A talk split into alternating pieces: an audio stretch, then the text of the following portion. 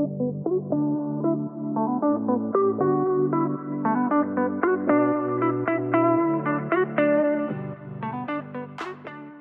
this is Harrison Kim, and you're listening to Working with People by PaveStep.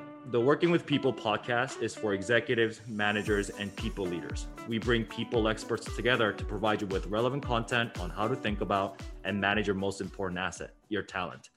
We have Roy here with us today. How are you, Roy? Good. How about yourself? I'm good. Where are you calling in from? I'm in Brooklyn, New York. Have you been there the whole time? Uh, no, actually, I was fortunate enough to go out to Long Island for a little bit, but Mm. I've been back here since the end of summer. Gotcha. So today we're going to be talking about how to retain the right talent, especially for smaller organizations. But before we do that, tell us who you are and what you do. Sure. Great. I'll first start off by saying thank you for having me on your podcast. Appreciate it.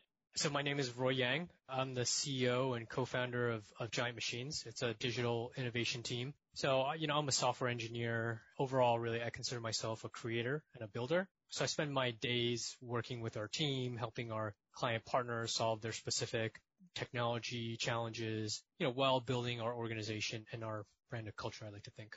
Gotcha. Perfect. So let's just dive right in. So why is it sometimes difficult or hard for organizations, particularly smaller organizations, to retain top talent? What have you experienced? being small, I'd say there are certain challenges, right? So we don't have the same track record as a larger organization, the prestige, the financial resources. So I would think people, especially in my industry in, in technology, right, they have the choice to work for large companies with benefits, well-funded startups, et cetera. So mm-hmm. early on, you have to decide what your key differentiator is. If you can't sell that key differentiator and sell a potential employee on why they should join you, then why would they, right? So I think as a small organization, you need to really tout your advantages. You need to find like like-minded people, like people that won't thrive at large companies and really paint a picture for what they'll get when they take that chance on you. So small organizations, right? So like what have we experienced? Early on, we talked about how can we compete with the Facebooks and the Googles of the world, right? So we started thinking through what we wanted, what I wanted when I was, you know, starting my tech career. We settled on like an accelerated growth path. We have people at our organization who went from, let's say, senior to head to directors in the course of two to three years. Right. I think that there's also this idea of like direct access to leadership and mentorship that you just Mhm. can't get at a large organization. In a small company, so much is really expected of you, but you can also get, I think, so much back in return. I've had people who are career changers who in year one with us, right, they gave presentations to executives at Fortune 500 companies. And you know, like imagine that, right? It's like, how long would you have to work at a company before you had the opportunity to present to their C-suite or their like senior executive team? And you get to with us, right? So we think of that as our key differentiator as a small company, stuff like that. And you want to bring it out in the best light as much as possible when you're recruiting and interviewing and all that good stuff. Yeah, absolutely, right? It's really in the interview process, like realizing that, that it is a conversation, that we authentically try to understand what someone wants out of the organization and see if there's a match, right? You know, I talk about this in sales a lot. We're not really selling as we are trying to find like-minded employees, like-minded clients, because that's where we'll do our best work. Right. Yeah. That absolutely makes sense. Yeah. I think a lot of small companies tend to make this recruiting thing very similar to a large organization where it's very process driven, right? It's kind of like, okay, we've got the funnel at the top. We're going to get, you know, 10 applicants and we're going to interview three people and we're going to make one offer and everything's going to be all good. And this applies, of course, for big organizations too. I think more and more we need to be able to very clear on our what you call differentiators. That's not just for our clients. It's also for our employees and what they care about. Hopefully we, we can fit that and match that. Yeah, I think so because when you do match that, I do think that it's just a better experience for your employee, a better experience for the company. It just leads to much better outcomes. Absolutely. Yeah. So a study recently that I read found that about 20% of millennials say that they've changed jobs in the past year or so. Maybe this was a little bit outdated from a study perspective given the COVID time last year, but it was much, much higher than non-millennials who report the same. And I'm sure it's similar to kind of the younger generation, Gen Z. Have you experienced that in your organization as well? When you work with, you know, the younger generation, you know, are they more difficult to retain? What have you seen? I think generally speaking, yes, they are more difficult to retain, but like, let's think about this, right? So millennials, depending on what year it falls in, I am a millennial, right? So I am right on the very edge.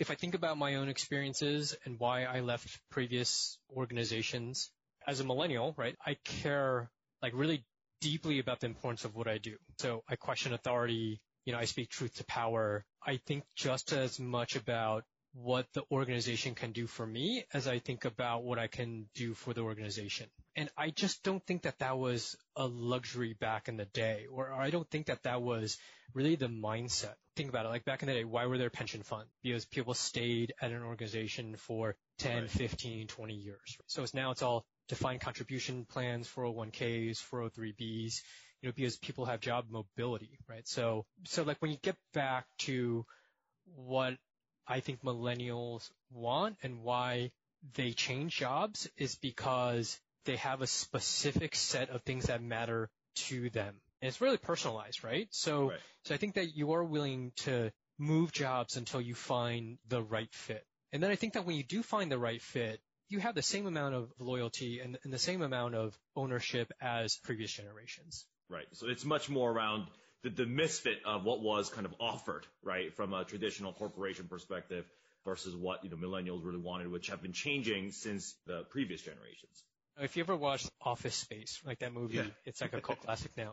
That is what I think, you know, when I watch a movie like that growing up and we look at pop culture and you think about like individualism and you think about the explosion of the internet and people mm-hmm. being able to mm-hmm. find like their own specific subculture. And I think that that has just bubbled up to work you spend anywhere from a third to somewhat portion of your waking hours at work. It's not something that you should be suffering through. It's something that you should be engaging with and, and embracing. And I think that that is where that individualism from millennials and Gen Z, that's where it comes into play. Yep. So what are some tactical strategies that you would recommend, especially for smaller companies to improve intention? And related to that, how do culture and core values really help employees you know, want to stay at a company. Any thoughts there? Sure. So to improve retention, and we think about this all the time, I would say, you know, be authentic, be transparent, like own your mistakes, grow from your mistakes. Mm-hmm. Everyone gets things wrong. And I think when you acknowledge your mistakes, when you welcome feedback and when you welcome different perspectives, it allows like good ideas to float to the top and it creates this culture of ownership with you and your employees, right? So I, I think that that's really important. It's like when we talk about the people that we work with, it's in the way that you even frame it. I work with someone, right? So, yeah. you know, they don't work for me. We work together. So I'd also say really, really think like deeply about the unwritten or, or even the written agreement you have with your team. At the simplest, right? So like, what is a job? You're exchanging labor for compensation but I really do think that that's like the wrong way to think about it. What is the give and take? How do you create a path for your employees to help the organization grow? And then how do you in turn help the employees grow? You know, I think that if you as a company list out the ways in which you can help your employees grow in their role to the point where they quickly need a new role and they quickly need new titles, I think that is when retention really starts to take hold, right? Right. Got it obviously related to retention, the flip side of turnover. A lot of people think high turnover is always a bad thing. What are your thoughts? True or false? I think it's more nuanced than that. Let's see. Okay. So there's a few quotes that, that float around at work. My wife works at Spotify and she told me this and it really resonated with me. She said, the value of a company is the sum of the problems that you solve together, right? So that was, uh, from Martin Lorentzon, I think the, the co-founder of Spotify. So like, what does that mean, right? So I think that, you know, when you think about the people that are with you from the very beginning, you think about all the hard and the intractable problems that you've solved together. It creates bonds. It creates experience, trust, history. Yep. So turnover can really set that back. So, but I don't think necessarily turnover by itself is a bad thing right? So as long as it's good turnover. So here's what I mean, right? So giant machines, right? So we're six years old. We've really grown tremendously over the last six years, right? So an organization is a living, breathing, organic thing, right? So like our priorities have changed.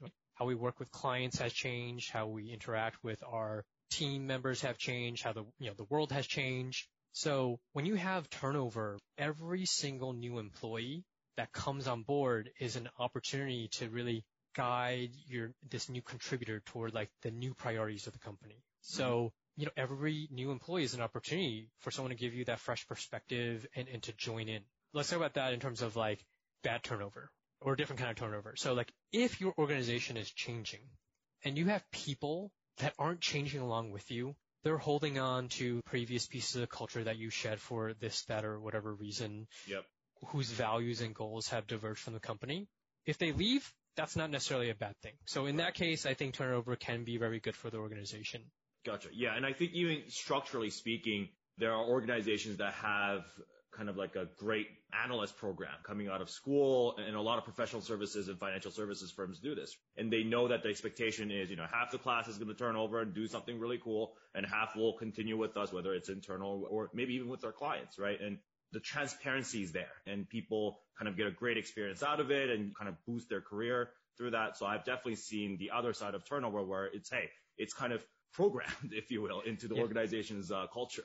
Yeah, totally agreed. We talk about Giant Machines as a career accelerator. You come here, give us two years. You're going to learn more in two years than you would, you know, four or five or six years somewhere else, right? Mm-hmm. So going back to sayings like my co-founder Frank, he says, and I forget where he borrowed this from, but he says, you know, there's a difference between five years of experience and one year of experience repeated five years in a row, right? So right. we're always on the former where we're like, we want to give you that experience. And then so assuming that people are then leaving for the right reasons, you are building an alumni network. If you do your job right as leaders of the organization, your employees are either going to be future leaders of your organization or future leaders of other organizations and you'll be propagating your specific values into the world. And that's a good thing. Like again, right. going back to the millennial question, no one is staying for 10 years, 15 right. years, you know? You want them to stay for five years, go somewhere else, succeed there, and then knock on your door and be like, hey, there's an opportunity to collaborate. Right. Absolutely.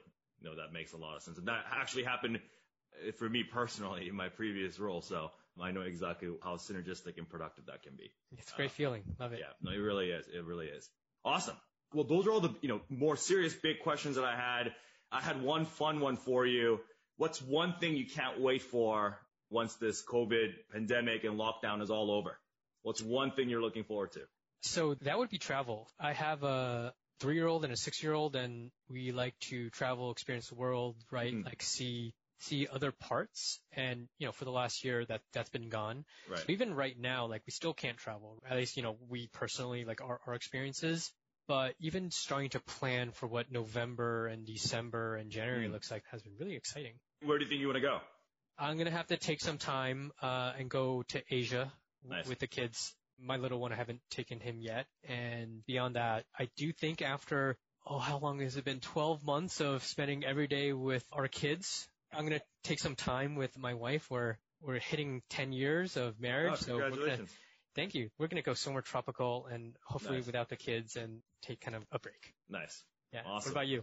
Travel is definitely on the top of my list as well, where we want to probably actually go to Asia too.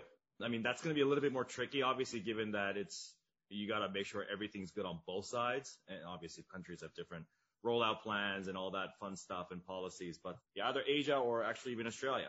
Australia is the country that I, I absolutely love. So hoping to get over there at some point. That's great. Awesome. Thank you for your time, Roy. Where can the audience find you and your thought leadership?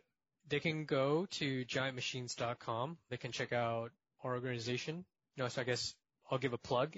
Back in December, Giant Machines, you know, we're a small organization. We're 36 people. We won number one overall place to work in New York City by Crain's New York and number awesome. five by Built in NYC. So when you talk about these questions, when you think about culture, when you think about retention, when you think about professional growth, like that's really all we think about because we found that that is our secret to building a successful and sustainable organization and, you know, helping our client partners with their specific intractable problems. Awesome. Everyone, thank you for listening to Working with People by PaveStep. Feel free to check out other episodes on pavestep.com slash podcast. Roy, thank you so much for your time. Great. Thank you, Harrison.